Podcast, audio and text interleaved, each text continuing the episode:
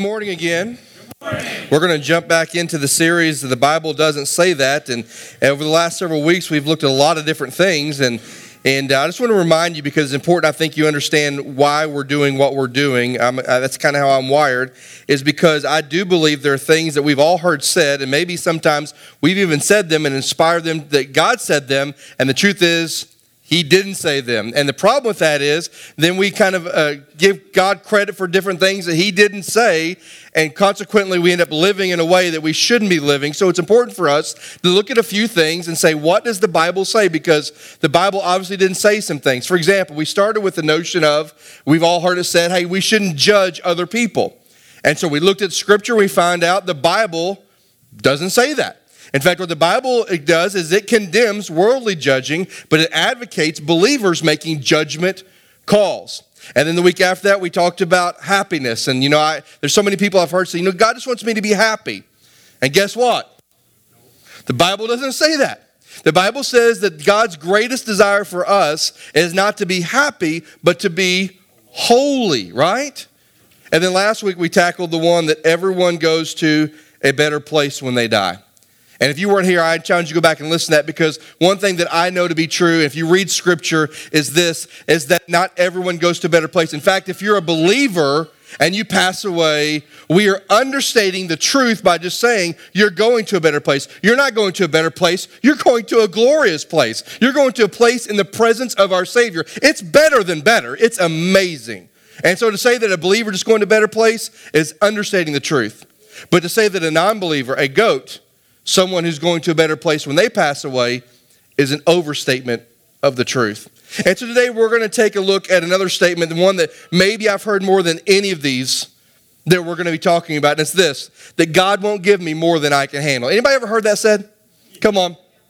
I'm not going to ask if you said it, but you've heard it. God won't give me more than I can handle. I've heard counselors say it, I've heard pastors from platforms say it. You know, God will never give you more than you can handle.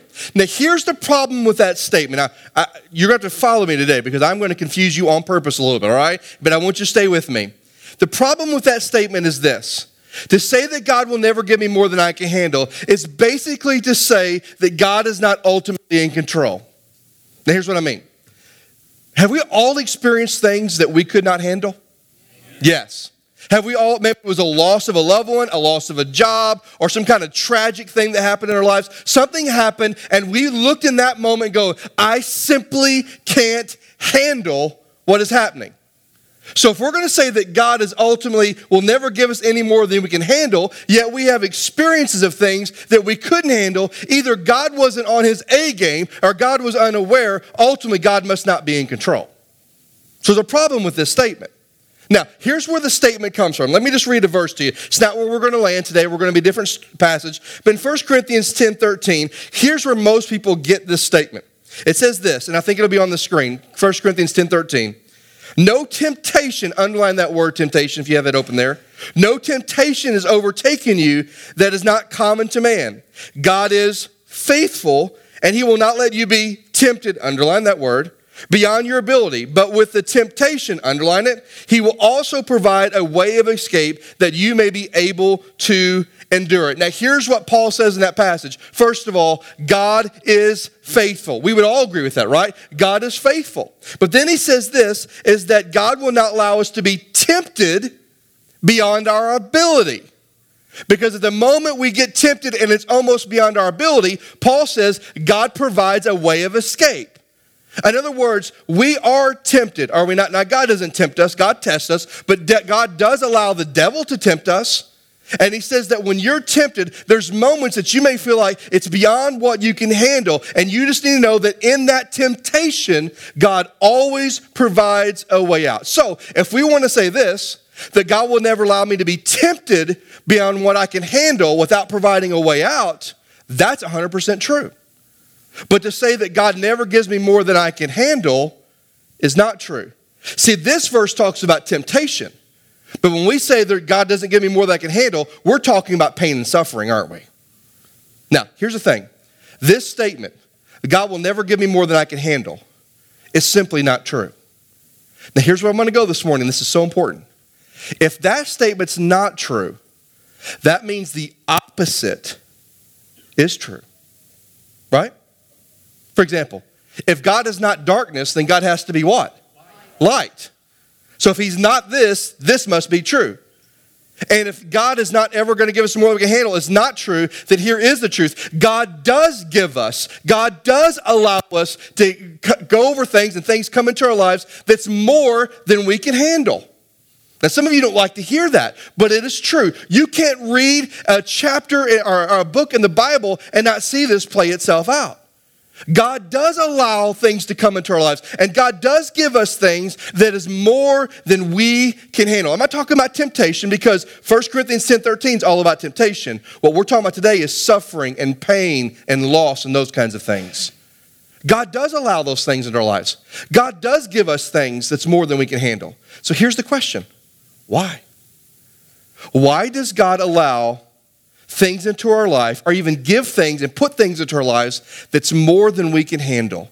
So if you have your Bibles, I want you to be with me in 2 Corinthians chapter 12. So we're going to be this morning. And I just want to read three verses to you and we're going to unpack them because in these three verses, we're going to find four reasons why God gives us more than we can handle. Now let's just think Paul. Have you, any of you ever thought of it that way?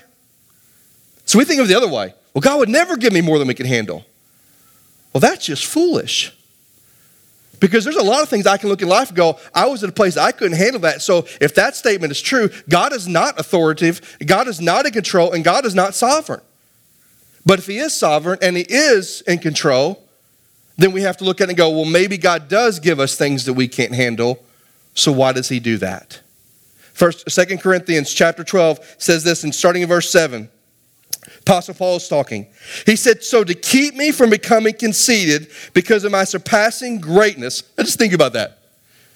Because God didn't want me to be conceited because I'm just awesome. I, I mean, it's kind of what he just said right there. How many of you feel that way about yourself, that you're just awesome, right? But Paul understands something. We'll get to this. So to keep me from being conceited because of the surpassing greatness of the revelations, he wasn't him, he was talking about the revelations.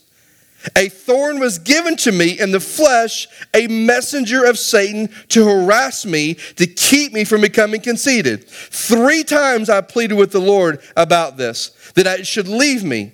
But he said to me, My grace is sufficient for you, for my power is made perfect in your weakness. Therefore, I will boast all the more gladly of my weaknesses, so that the power of Christ may rest upon me. For the sake of Christ, then, I am content with weaknesses, insults, hardships, persecutions, calamities. For when I am weak, then I am what? Strong. Now, there's four things I want you to know. When you ask the question, why does God give me more than I can handle? Now, please don't miss this. I'm not talking about temptation. God does not tempt us. And when temptation becomes overwhelming, and temptation is common to man, God always provides a way of escape. Don't miss that. But when it comes to pain and suffering and loss and tragedy and those kinds of things, why does God allow those things to come into my life? The first reason is this to keep us humble. To keep us humble. Look what Paul said in verse 7. He said this so, to keep me from becoming conceited because of the surpassing greatness of the revelations, a thorn was given to me in the flesh, a messenger of Satan, to keep me from becoming conceited. See, Paul understood a few things. Paul understood that, that God was moving in his life. I mean, just think about Paul's story. Paul was a guy who was a Pharisee, a religious Jewish leader who had a mission in life, and that was to kill Christians, to persecute Christians. In fact, several weeks ago, we even looked at the story where he was the guy that was holding the coat of the guy who stoned the first Christian martyr, Stephen. I mean, that's who this guy was. And on the way to Damascus, to go do more persecuting, the resurrected Jesus showed up to him and his life drastically changed. In fact, if you read the New Testament, here's one conclusion you would have. Outside of Jesus, Paul was the biggest mover and shaker of the gospel that there was. 13 of the 27 letters written by Paul. Half of the book of Acts is about the missionary journeys of Paul. Paul understood God was moving in his life. Because he says it here. He says, you know, so I wouldn't be conceited because of the surpassing greatness of the revelation. In other words, God was revealing things to me, and what he was revealing was awesome, and I was doing a lot for the kingdom of God. But Paul also understood that in that moment, because of God's work in his life, it would be easy to become arrogant and conceited. And Paul says this So, a thorn was given to me in the flesh, a messenger of Satan to harass me, to keep me from becoming conceited. So, this guy who was a mover and shaker, God gave him and allowed him to have a thorn in the flesh to keep him humble so he wouldn't be arrogant. Now, just real quick, I kind of want to divert for a minute. We don't know what the thorn in the flesh was. There are many scholars that have speculated. And listen, I've spent the last couple weeks and I've read everything I can get my hands on. Some people say maybe it was the persecution. But bottom line, most conservative theologians say this that probably some physical ailment that God allowed into his life. Most scholars believe it was his eyesight. We don't really know. But what we do know is that he had a thorn in the flesh, a physical affliction. So here's my question why would God do that? Isn't there better ways, God, to humble us? Isn't there better ways, God, to get our attention? I mean, you showed up to him one in Damascus and got his attention. How about we try that one again, right? But instead, God says, listen, I'm going to humble Paul, and the way I'm going to do is I'm going to give him a thorn in the flesh. Now, why would God do that? And here's why. And I want you to hear this because God understands something we don't. He understands the severity of arrogance. He understands that when his children become arrogant, that their life, their story become less about him and more about themselves. That now that we will be the ones to be quick to take the credit and take the focus for what God is doing, and we will quit giving him credit and quit giving him our focus. And I just want to tell you today, I believe for all of us in the room, the greatest hurdle for us as Christians is arrogance. Because let's be honest, don't we like credit? Come on, do you like credit? Liars, come on, don't you like credit? There's some times, there's been occasions in our marriage where, I'm not, I'm not lying, I, I love credit. I love when people go, You did a great job because there's a lot of things I stink at. So I love, there's a couple of years ago, Sonia was gone for a couple of days, and I decided that, you know, and I never decide the day, two days before she gets home. It's always the morning before she gets home, and then I run around like a chicken with my head cut off. You know, that kind of scenario. And I decided to get all the laundry done stuff, and I did the dishwasher and get it all ready and all this stuff. And she walks in, I'm standing by the dishwasher like this, you know? Now, what do I want her to notice? Hey, I've missed you for two days. I'm glad you're home. No, I want you to notice I have done all the dishes and I want the pat on the back. Spiritually, don't we want the same? Hey, there's an, I would love to be able to stand up here and go, we've had all these people saved and baptized in the six and a half years. But if I'm not careful, that would come out of my mouth as sheer arrogance and giving me the credit instead of God the credit. Because we like credit. And we starve that kind of attention. But the truth of the matter is this one of the greatest hurdles we have is arrogance because when we are arrogant, we put the focus on us and we take it off of Him. That's why Jesus says, May people see your good works so they may praise your Father in heaven. Not you, but Him. And arrogance is one of the greatest obstacles we have. And God knew that about Paul and He knows it about us. So He gave Paul a thorn to keep him humble to remind him who gets the credit, to remind him who's in control, and to remind him who's the boss. Here's a question Is it possible God would give us a thorn to keep us humble? And the answer is yes. It is possible that God could give us a physical affliction to keep us humble. Now, am I saying that all your suffering and all your physical afflictions are His way of giving you a thorn? I'm not saying that at all. But what I am saying, you can find biblical precedents that this is true. For example, the book of Job. I mean, here's a guy that God, I mean, I, I don't understand this. This blows my mind theologically, but somehow God allowed Satan into heaven for a little bit, and they're having a conversation, and God says, Listen, there's Job, he's blameless. And Satan goes, Well, I'll show you he's not faithful, God. Let me go after him. And if you read the first book of Job, most of us would go, This is beyond what anybody could handle. He lost all of his livestock. He lost his living. He lost all of his kids. He had nothing. And yet, at the end of chapter one, he gets on his knees, he rips open his shirt, and he beats his chest, and he thanks God and praises God for who he is. For ashes I came, and ashes I shall go.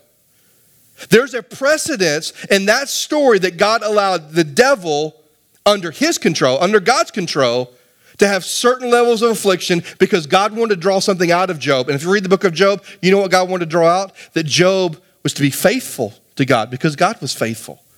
In fact, one of my favorite passages in Job is in like verse chapter 28 when he says, Job, where were you when I put the stars in a place, Job? Where were you when I separated the water? You weren't there, Job. Why? Because I'm God and you're not, Job.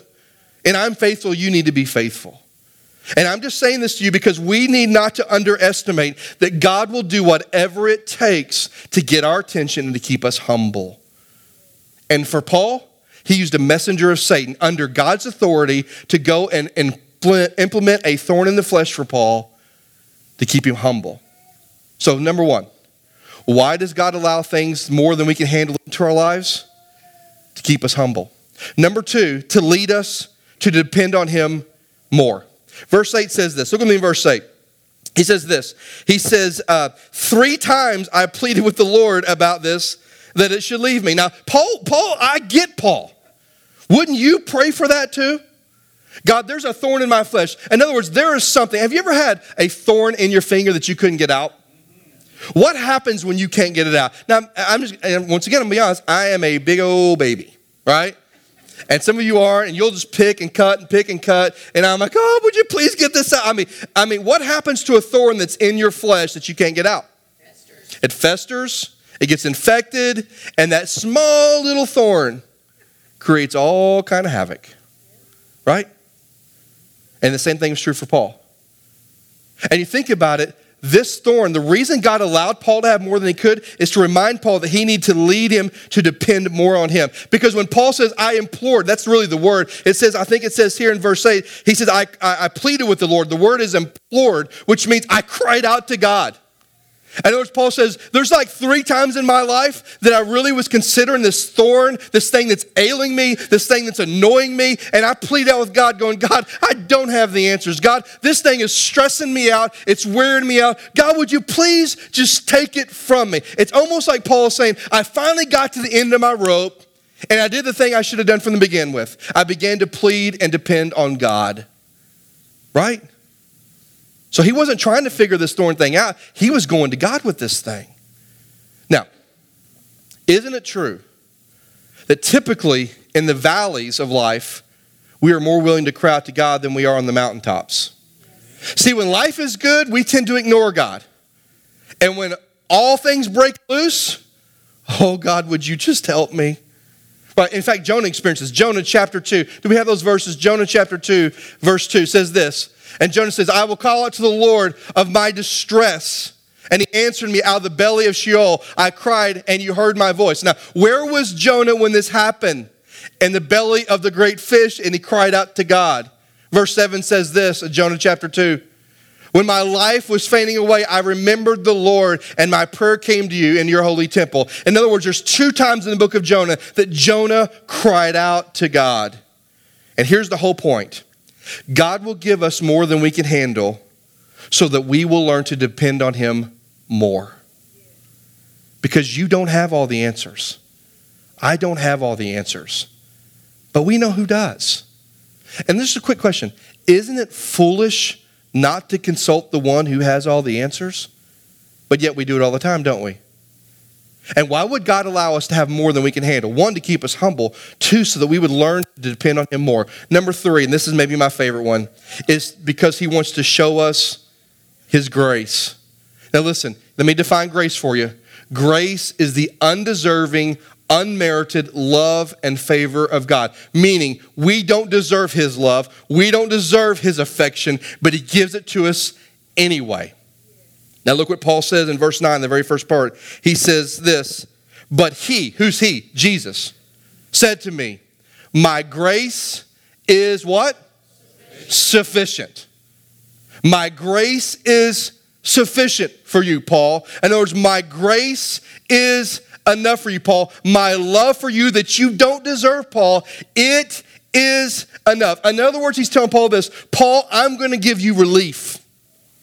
But I'm not going to give you relief by removing the thorn. I'm going to give you relief by giving you the grace you need to get through it. Now, I just want to tell you something. As all the time, I, I, I, don't post a ton on Facebook, but I watch it and I'll see people say different things on Facebook like this happened, that happened, and God is good. And I just want to post back and go, well, if it hadn't happened, is God still good? You know, I lost my car keys, but all of a sudden a bird flew over and dropped them from the sky. And I was there's my car, and God is good. Well, what if you didn't find your car keys? God is still good, isn't He? See, I think one of the reasons we, God allows things into our lives is because He wants to show us His grace. We tend to think that God's grace is, God, I'm going through something. Would you take the pain away, God? Would you remove it from my life? That's not always how God operates. And in Paul's life, God did not remove the thorn, but he gave him grace to get through it. That's how God operated. So when he says, Paul, my grace is sufficient for you, here's what he's saying Paul, my love for you is enough to help you endure what you're going through, Paul. You know why it's enough? Listen, you know why it's enough? Because I'm with you, Paul.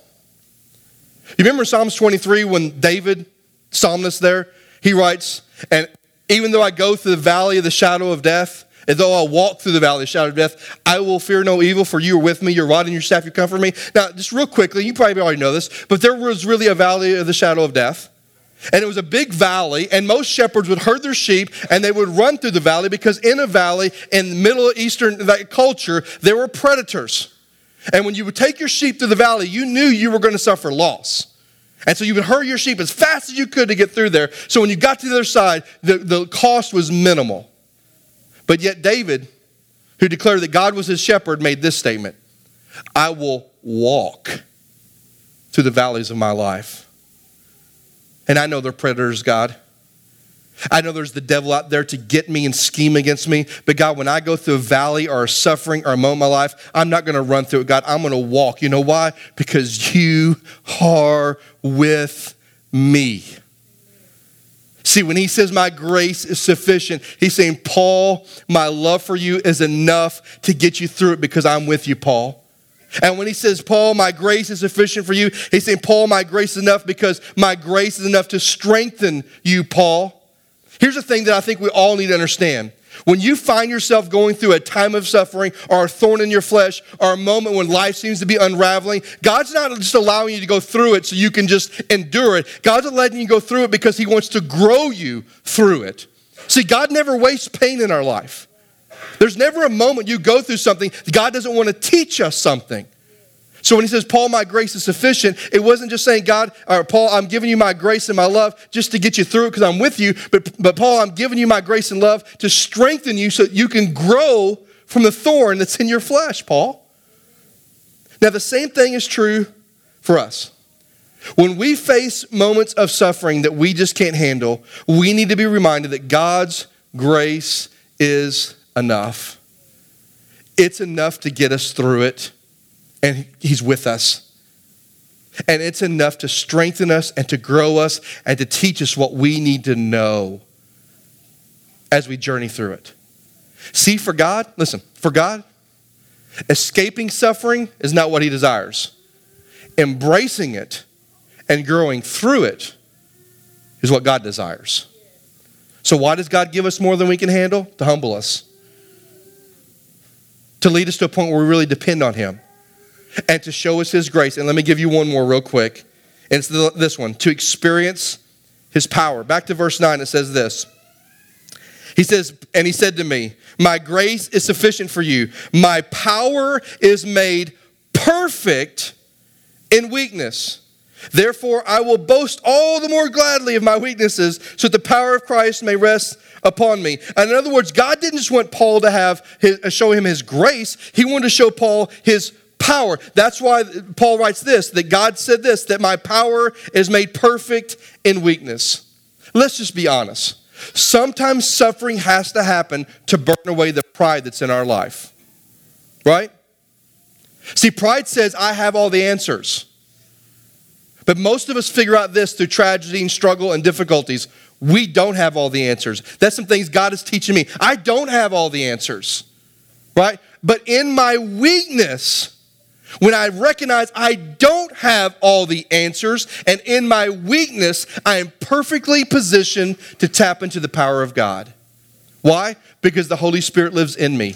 His power is in me. And when I go through struggles and I go through difficulties and when I go through the valleys of life, instead of me depending on what I know, I can admit that I'm weak and I don't have the right answer. And now I'm perfectly positioned to let God's power work through me. Do you understand that? And so Paul says this Paul says, because of that, I'm going to boast all the more in my weakness.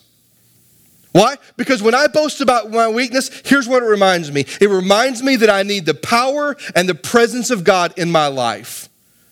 See, when your marriage is falling apart, or your parenting is falling apart, or your finances is falling apart, or your relationships are falling apart, our first inclination is for us, at least it's my first inclination, for me to try to figure this thing out. And here's what I find out I'm the idiot that got me into the mess. I'm probably not going to have the answer.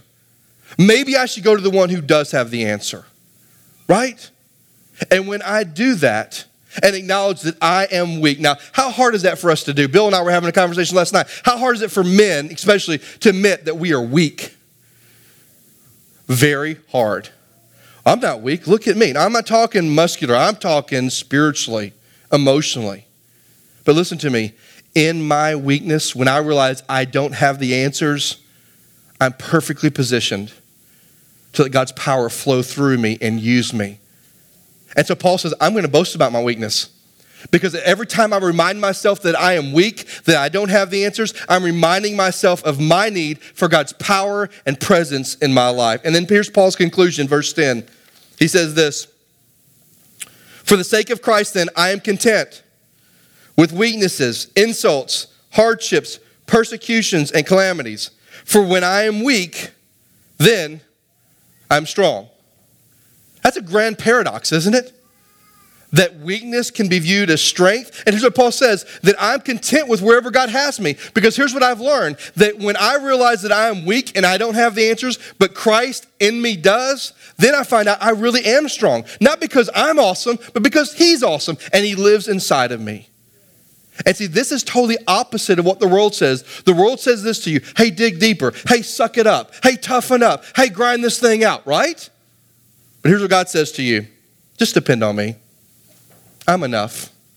I'm sufficient. You listen, you don't have to have all the answers because I do. And that's why God oftentimes allows us to have more than we can handle. I was reading a lot this week and I came across a quote that I want to share with you as we wrap it up this morning. It's from Pastor John MacArthur. And he says this Having a proper perspective on trouble trials, and suffering is the cornerstone of the Christian li- living and the Christian life. Focusing all one's efforts on removing difficulties is not the answer. Believers need to embrace the trials of God uh, that allows them to undergo, knowing that those trials reveal their character, it humbles them, and it draws them closer to God and allows Him to display His grace and His power in their lives. They should heed the counsel of the Apostle James when he says this Consider all joy, my brethren, when you encounter various trials, knowing the testing of your faith produces endurance, and letting endurance have its perfect result, so that you may be perfect and complete and lacking nothing. See, understanding this whole trial thing is really part of the Christian living and the Christian life. And we either can fight it or we can realize God allows things to come into your life, and why does He do that? See, some of you in the room today, maybe you're here and maybe you feel like you have a thorn in the flesh. I know I do. I mean, Bill and I spent some time talking about last night. It's like there's a thorn in your flesh. And you're like, okay, I got this thorn. And Doug, I'm kind of like Paul. I don't want to be here. And I've prayed and I've prayed and I've prayed and I've prayed. But Doug, here's the truth it's still here. It's still right there. It is in my face. The pain, the hurt, the annoyance, it is still right in my face. Well, here's the thing I'd ask you to think about. Maybe God allowed that to humble you. Maybe God allowed that so that you would learn that you need to depend more on Him. Maybe God allowed that because He wanted you to see His grace is sufficient to get you no matter what you're going through. Or maybe God allowed that so that you might experience His power in your life. Maybe, just maybe, God's allowing whatever you're going through right now. So I have three prayers for us today. The first prayer is this that we would know that when God allows things to come into our life, He's not doing it to pay us back or to punish us. He's doing it to draw us in. He's doing it to remind us our need for Him, and He's doing it to refine us to be the follower of Jesus that He's called us to be. That's one prayer I have for you, that you would know that. Number two, I pray this that we would know that in our weakness, because of Jesus, actually, we are strong. I marvel at some of the things Paul said. Paul said some crazy stuff, but one thing that most messes with me is when in Romans he says, For I am more than a conqueror in him. That didn't say he's more than a conqueror. He says, I am more than a conqueror in Christ. That because Christ lives in me, what this world can throw at me, nothing can stop me. For if God is for me, who can what? Who can be against me? That God is on my side, that I'm with Him, and that I'm trusting Him. Jesus said this way with man, all things are impossible, but with God, all things are what? Possible. Understanding that in my weaknesses, truly now I am strong. Not because I can muster up the strength, but because I'm letting God's Spirit flow through me and I'm leaning on His strength. Haven't you ever had that moment in your life when you thought, man, I can't make it through another moment because this has happened? And all of a sudden, as a believer, you prayed and you called out to God and you just felt this warm, loving arms wrap around you and go, We're going to get through this. You're going to be okay. I got you. This is a valley, and I know it hurts, and man, it hurts crazy. But I got you. I'm going to walk this journey with you. And I'm here because I love you. And we're going to be okay. You ever had that moment? That is the power of God moving in your life. Don't neglect it. So here's my final prayer for us today that we would just simply ask the question God, because this stuff that's going on in my life, why are you letting it happen? Are you trying to humble me and teach me? Are you trying to show me that I'm way too, too dependent upon myself? I need to depend on you more? Are you doing it, God, because you want to show me your grace? That because I'm trying to figure out the answer, but the truth is you have the answers. I just need to trust you, God. You've got this. Are you doing this, God, because maybe I'm relying on my own strength and power, and today I just need to trust you? So I'm going to ask you. I'm going to ask you to just stand up with me. Everybody stand up. And I'm just going to pray for us this morning. Then we're going to worship, and we'll dismiss in a minute. With every head bowed and every eye closed. And nobody's even looking around. I just want to pray for some folks. If you just feel like, hey, Doug, I don't know if this is a thorn in my flesh, but there's some definitely some things in my life where it's really hit me hard and I'm really struggling. Some suffering, some tragedy, some loss. Would you just put your hand up? Because, man, I'm in that category. I got some things I'm working through. Yeah, come on. Come on, be honest, be bold. Yeah. Okay, you can put them back down. I just want to pray for this morning. And I want us to understand that maybe God's allowed those things into our life because he's trying to teach us something. Maybe it's humility. Maybe it's our need to depend on him. Maybe it's that his grace is enough. Or maybe it's that we're leaning on our own strength instead of trusting his. I don't know why. But would you just ask him why today? Would you ask him what's the reason you're going through what you're going through? Father God, I love you. And I thank you for all those people that had the courage to raise their hand and go, you know what, Doug, that's me. I'm the person that, man, life has happened. I've gone through loss or tragedy or struggle, and I, I'm wrestling. And God, may you, may you correct our thinking today. May you correct it to help us remember that the statement that you will never give us more than we can handle is just simply not true. That you do give us more than we can handle. And it's on purpose, but it's for a reason. And that reason is not to push us away. That reason is not to punish us. That reason is to draw us in and to refine us and mold us and shape us to be the kind of Christ follower you want us to be. So, God, I just pray today, wherever we find ourselves, that we would simply just ask you why this morning. Is it because I'm too prideful and arrogant and I need to be humbled? Is it because I'm too independent and I need to depend on you? Is it because I'm trying to figure this thing out instead of trusting your grace is enough to get me through it? Or is it because I think I have the strength to endure, but I need to be reminded, no, I don't. I need your strength. So, God, I don't know the why for anybody in the room, but I ask you to speak to us. I ask your Holy Spirit to move in this place today and that we would begin to deal with the things that you put into our lives so that we can understand them but ultimately grow from them and grow through them. For it's in your precious Son's name we pray. Amen. Amen. Let's worship together.